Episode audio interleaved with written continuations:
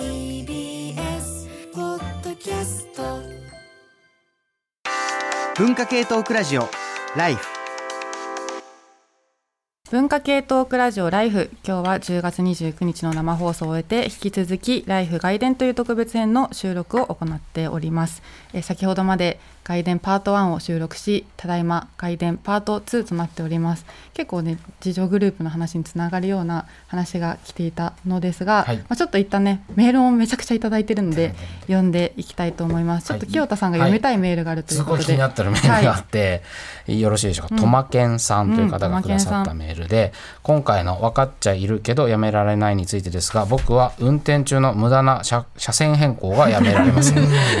えー僕は車で通勤しているのですが自宅から職場まで少し距離があり混んでいると1時間半ほど運転することになります。特に朝は時間と気持ちに余裕がないのでつい何度も車線変更をし、少しでも他の車より前へ行こうとしてしまいます迷惑にならない程度にという意識は強く持っていますがもちろん安全面を考慮すると褒められた運転ではありません、まあおそらくそうやって急ぐことで自分は急いで運転したから結果的にこの程度の時間で到着できたのだと思いたいだけなのかもしれません。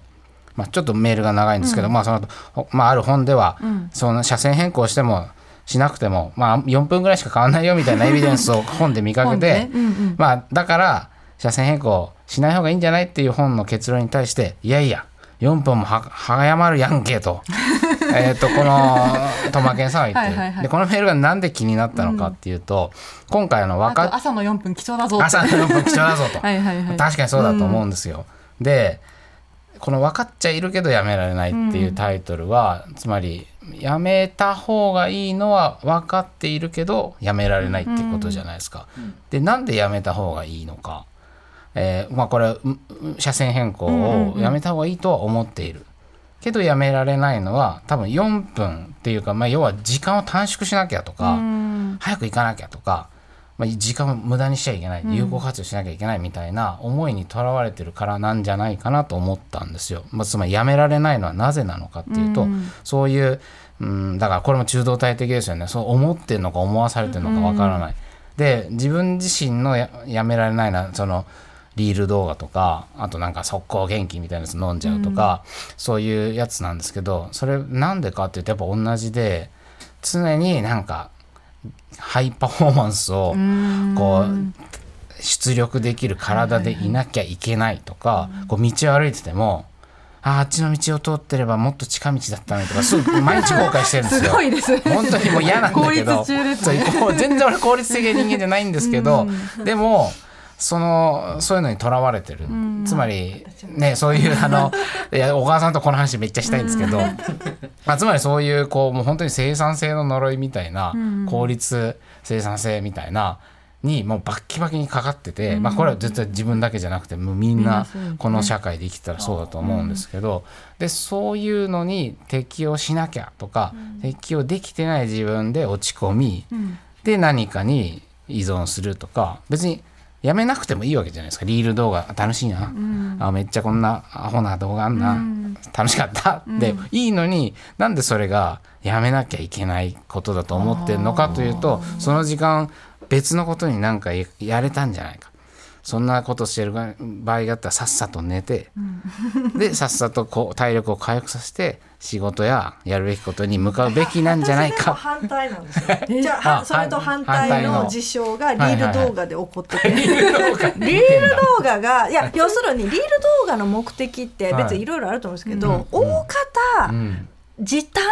の提案じゃないですか。ああ見てる見てる動だからそう画全然違うんですよ。だから私が そうそう。私が多分そもそもリール動画にはいはい。惹かれるのは、例えばあのメイクのやり方がこれあの一周ここぐるーっと回って、ここにほなんていうか何かをピッて乗せて、うんあとはブレンドブレンドブレンドはいはいみたいなリールが回ってくるんですけど、ありますよね。回ってくる。でもあれ見た瞬間見入っちゃうんですよ。そっか、それはライフハック的に見てるってことですか？いやただ単に私がすごく不器用で、うんうんうんそのメイクが嫌いで、時間がかかる、要するにうまくないんですよ、だから何をやっても失敗するし、これはもしやみたいに毎回 毎回私これで時短の思想を時短のリールで見るという。すごいわかります。そういうあの時短メイクコスメ何選みたいなのがバンって流れてインスタとかで流れてくるんですよ。ね。見ますよね。私だけですか？でもありますよ。なんとか五選とかありますよ。あと100均の便利グッズ何選みたいなのがリールで流れるとやっぱり欲しいなって思っちゃいますもん。そうなんですよ。だから自分はそんな呪いにから解放されてるってずっと思ってたんですけど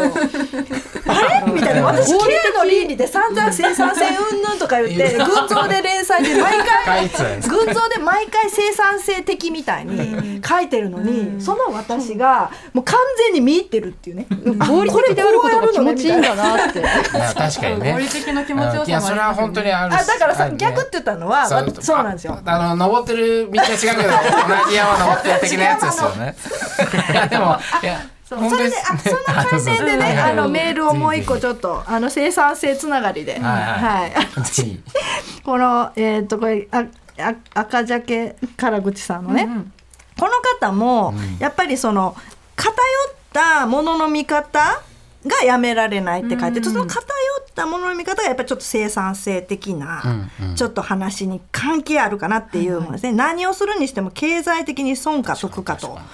えてしまいます。具体的に余暇の過ごし方としてのんびり寝てると時間がもったいない。この時間は何も生まない、と半ば反射的にあ全くいや全く考えてしまいます。読む本や映画にしてもせっかくなら教養に結びつく。ひいてはひいてはいつかお金に変わる可能性のあるもの？を選んでしまいます。ね、さ最近になって間もなく40歳を迎えます。そういうものの見方がケチくさく人間性を狭めているものだと気づきましたが、長年の習慣でついついそういったものを見見方をししてしまう私が自分がいます、これ私のこれですよ。リール動画。で私だからその教養を時短で身につけるっていう話を書いてるレジーさんのね、ファタイストタイパとかコスパって言われてるそう。やつ。でレジーさんのファースト教養を私読んだ時にすごい自分のその修正と重なってきてすごい反省しちゃったんですよね。だからやっぱりそのさっきおっしゃったバキバキのその近代人みたいなあの人がやっぱり最適化されたフォルムを保っ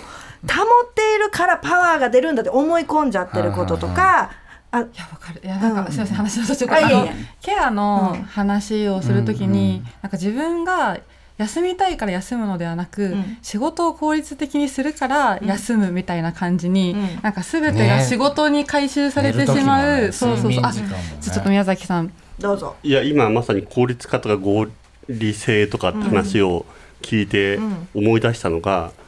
あのまああの岸、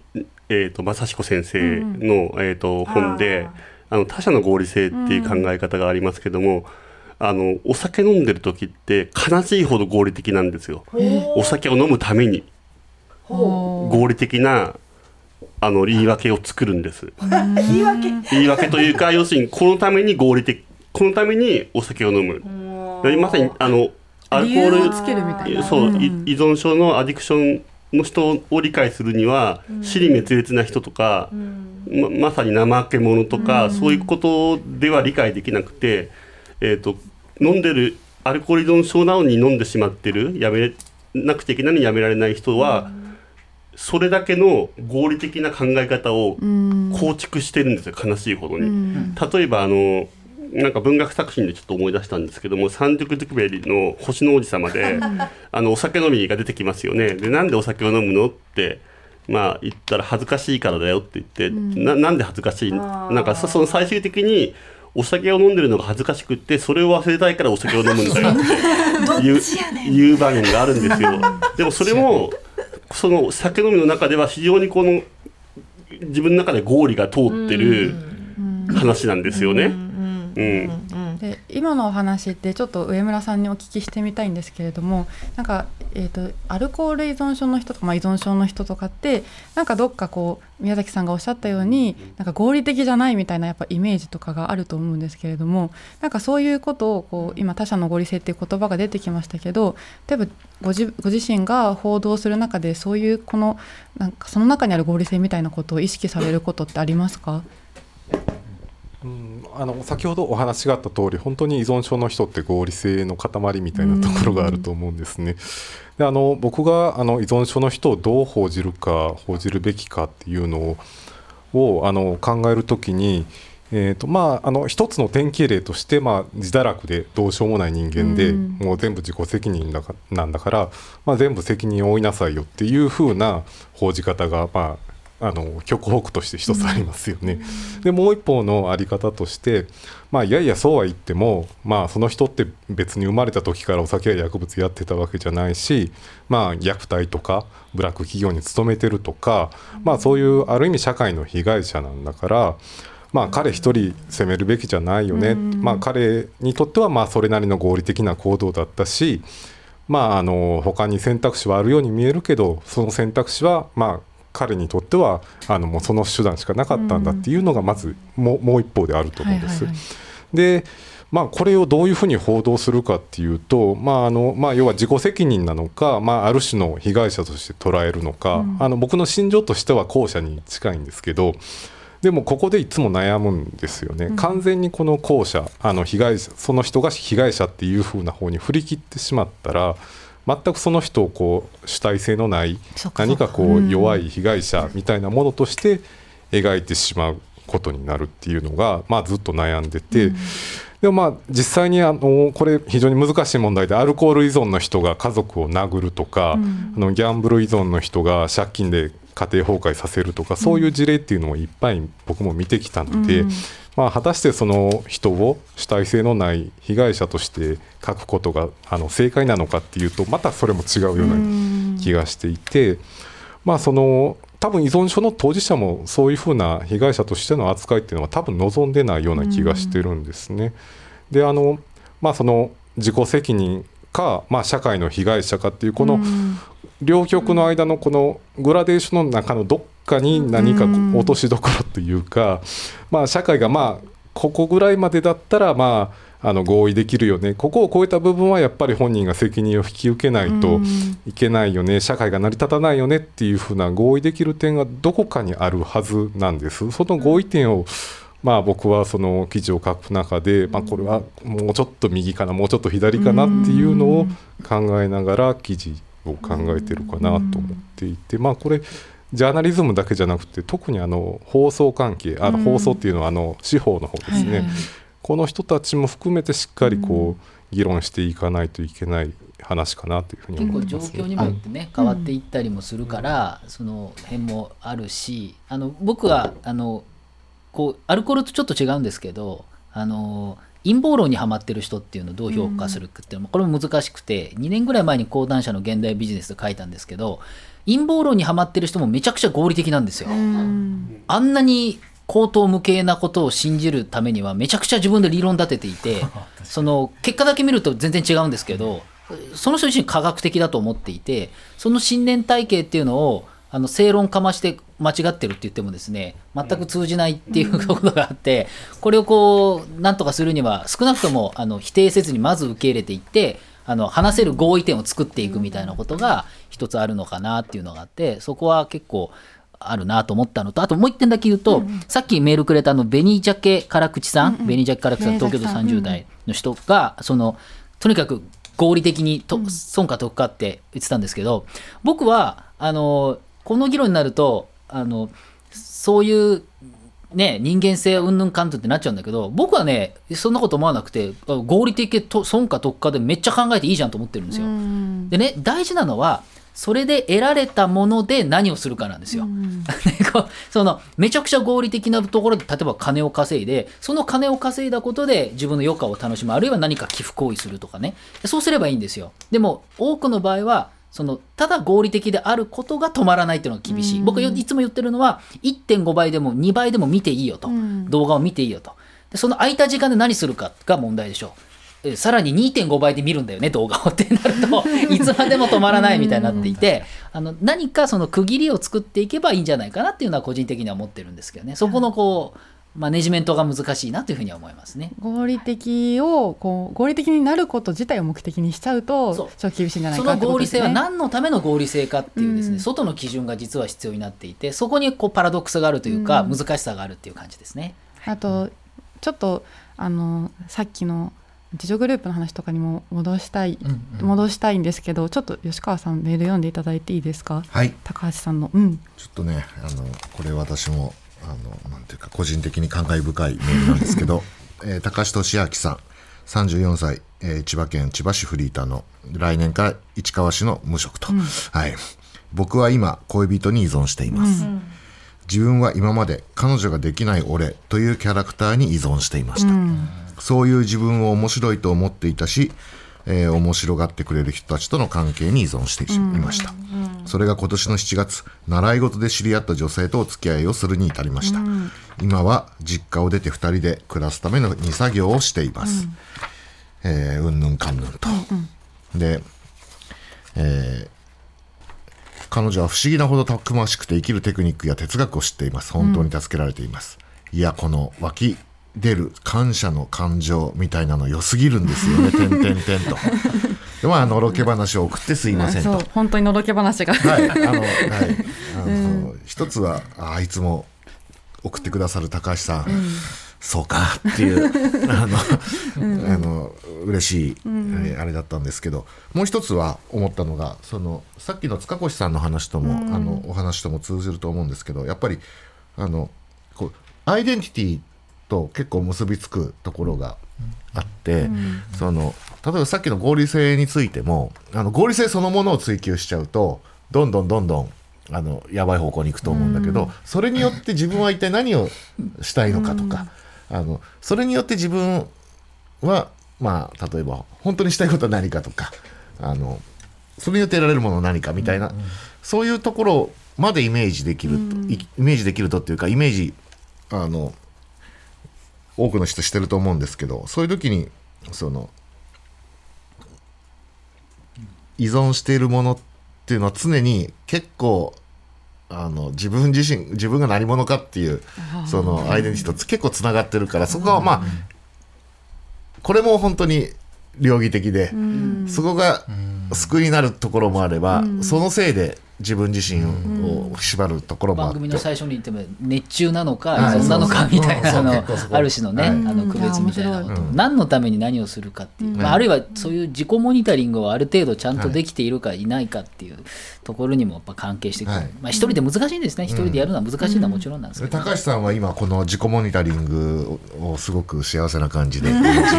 や すごい。モニタリングとしてのメールをありがとうございます。いやありがたいですね。すごい。ポカポカする湧き出るここ湧き出る感謝の感謝。の気持ちいやのろけっていいですよね。もっと送ってきてください。もう一個読みます。はい。えっ、と池池川美希夫さんうん。のこの話もなんか依存って結局何なんだろうってことを考えさせてくれる、うん。面白いあのメールでしたね。あのサブリミナルミュージックとか、うん。ヒーリングミュージックをスマホで聴きまくっている。とかあの開運金運アップなど歌い文句がうさんくさかったのです、実際トラブルに巻き込まれたと思っても大した問題にならずうやむやになったり微量ではありますが若干金運も上がったように感じます。だから最終的にこのこの方が書かれてるのは依存依存とは結果好きなことに没入しすぎて体を壊したり、経済的に困窮したりすることと、まあでもそこまで言えるかどうか分かんないけれども、多分まあ要するにどれぐらい依存するかで依存？という言葉を定義できるんじゃないかっていう提案だと思うんですよね。で私がこれを読んで考えたのは、さっきのあのそれこそ、えー、と上村さんがおっしゃってたこの二項対立をどう回避していくか問題とつながってくる文学作品があってそれが大江健三郎なんですよね。あの私最近前元年のフットボールについて論じさせてもらった時にやっぱり主人公が、まあ、語り手が弟のあの加害、うん。まあ、あの妹あの幼い頃にレイプしてしまったっていう、ただその時に酩酊状態だったっていうことなんですよね。だからその酩酊状態だったから許されるわけじゃないけれどもちゃんと語りにあの時僕は酩酊してたしとかやっぱり言い訳として使ってしまっているっていうのも書いていてでも私この物語を全体的に読んだ時にこの弟の加害とか暴力というかね、について語るその語り手の三三郎が自分もいつかそうなるんじゃないかって不安に思ってるっていうのが私一番ミソなんじゃないかと思っててつまりみんながいつか加害者になりうるよねっていう物語なんですよ。で私そのまあだからまあ酩酊だったのかいろんな、でしかも最終的に考えてみたらこの高志っていう子もあのまあすごいねこうあのまあ、迫害されて、辛い目にあってさらに酩酊してみたいな、そういろんな条件が重なってそんなことになっちゃった。だから私たちは果たしてこういう高志みたいな人を加害者だと言えてしまうのかっていう上村さんのこの問い。だから被害者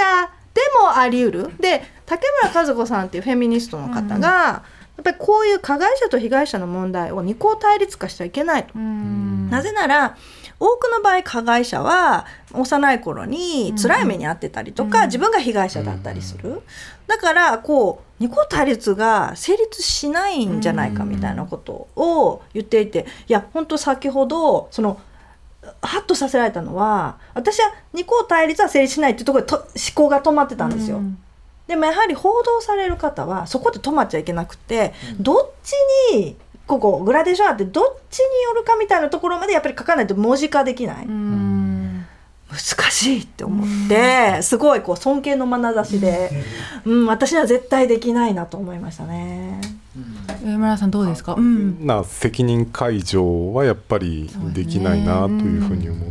ていますね。で、まあ、あの報道で言うと、まあ、あのグラデーションの話もそうなんですけど、書かないこと書かないっていうのも一つの選択肢かなと思っていて。まあ、あの今日大の薬物の問題とか非常に騒がれているんですけど、まあ、あのこれはいろんな見方があるので僕が何かここで言うことはないですけど、まあ、やっぱり報道の在り方としてその薬物特に薬物問題が多いんですけど、これは本当に報じる意味があるのかなって一回立ち止まるようなところがないと本当にちょっと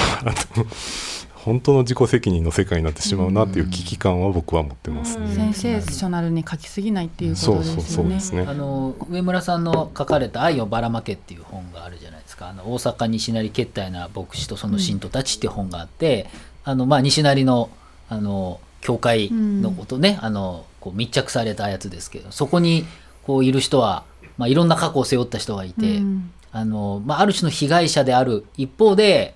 ある種の加害者でもあったりするっていうところが、まあいろいろ書かれていてですねあの興味深く読んだんですけど、まあ、報道とはまたちょっと違いますけど密着なので。だけれどもやっぱりそこが揺れ動きますよね。こうどうどうまああ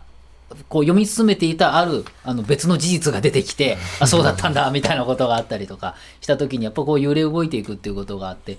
っぱりそういうのってこう簡単にはこうある一つの視点で見ることはできないなっていうのは結構思いますよね。やっぱあとこの話はちょっと清田さんにも聞いてみたくて清田さんってすごくある種なんかこう被害の話とか加害の話とかを聞く場に結構いると思うんですけれども、その時にこうどう書いてるのかっていううん。のは確かに今の流れでも自分も同じことを思った。やっぱうん。男の人の話を特に聞いて書くって場合はやっぱその被害者性と加害者性がごちゃごちゃになっている、まあ、例えばなんかね性的にまあナンパ師みたいな人の話を聞いた時もやってることはもう最 はっきり言っても最悪で。でもその人はその人なりのやっぱ聞いていくと過去にそれ母親との関係とか、も元の恋人とかにすごい裏切られたりしなんかそのまあ父親からの影響ですごくその従順な女性に対する見見下し感情みたいなのがすごいあって、でなんかそういうものがまあミソジニー的な気持ちになりまあ女の人をナンパをしてそういうまあ肉体関係に持ち込むと、一つのなんか実績勝利みたいな風になってなんかまあそれがなんか多分癒しみたいになってるんだと思うし、でさらにそのなんかナンパ師の人ってなんかその大体こういう風に声かければ、まあ、何人にかければ何人何分の何でっていうパターンが確立してるらしくて、そうするとなんかこうもうやめたいと思っても街に出るとこうなんか全部がそう見え見えてくるんだって、うん。だからあーまた機械損失しちゃったみたいな感じで そういう気持ちになっちゃってでだからだからその加害もうそれそんなのはね自分でここの,、あのお前の傷をお女で癒すなやみたいな話だったら、うそうそう思うと思うんだけど、でもその人の話を、まあ、1対1のあん、まあ、一応大丈夫ですよ。ここでは避難しませんよみたいなか環境で聞くと本当に苦しそうに話すし、まあ、それはそれでそうですよねみたいな気持ちになっちゃうし自分にもねそういうところが、あの被害性と加害者性がごっちゃになってるところいくらでもあると思うので、まあ、だからまず安安心した場でそのなんかナラティブみたいなものを取り出して、ああそうなんだ。うん。あでここはこうかもしれないですねここはこうかもしれないでもやっぱりやってることはちょっとどうなんですかねみたいな別にそこに俺がジャッジを下すことはないけど特にこの一般男性の話を聞き取りをした本ではもうそういうことがすっごい悩みの種になって、この話超面白いから書きたいけど、これ書いたらこの人に非難が集中するだろうな、でもそっちの方がなんかバズりそうだなとかそういういろんなねねでもやっぱ安全なところで一回語ってもらってわないと、何がごっちゃごちゃになってんのかが、もうモザイク模様みたいになってるから、そのあたりはねどう取り出すか。で、まあ、どうまず喋ってもらって、そうそうそうみたいなプロセスを経ないとなんか反省とかならない有名な本で反省反省させると犯罪者になりますっていう本があってそれはあの、まあ、今おっしゃったことで、犯罪者少年院にいるいる子とかもよく聞くとやっぱり親のこととかに呪詛があったりとかあの、ね加害者の人も実は被害者に対して、いやお前が悪いんだよみたいな思って、でも情状酌量が必要だから形の絵でみんな反省すると。反省文ね、わ我々だって反省文なんか書いたかもしれないけど本当に反省したことねえだろうみたいなことがあるわけですよね。なのでそれはまさにその一回全部あの口頭無形でもいいから気持ちをはし吐き出させて、でそういったことがいろいろあった上でやっと自分の気持ちに気づいていくみたいな、そういうことが大事なんじゃない？っていう本ですけれども。プリズンサークル的ななんか世界。なんかそうですよね、あの上間陽子さんと信田小夜子さんの言葉を失った後での話の中でも、やっぱ一回その加害と被害、まあ綺麗な加害者とか綺麗な被害者みたいなのはいなくて、か加害と被害がごちゃごちゃになった中ででも一旦この自分の被害を認めることでしか人は反省できないのではないかっていうお話を書かれていたりとかして、なんかすごくそういうところとも重なるような話だと思いました。依存みたいなポイントからそういうポイントが、その人のね何に依存してるからかっていうところを掘り下げていくとそういう話が見えてくるみたいなところも関係している気がしますね、今回のテーマはい、と。ということで、うん。外伝2をなんかすごい盛り上がりますね。終わりたいと思います外伝2でした。ありがとうございます。ありがとうございました。文化系トークラジオライフ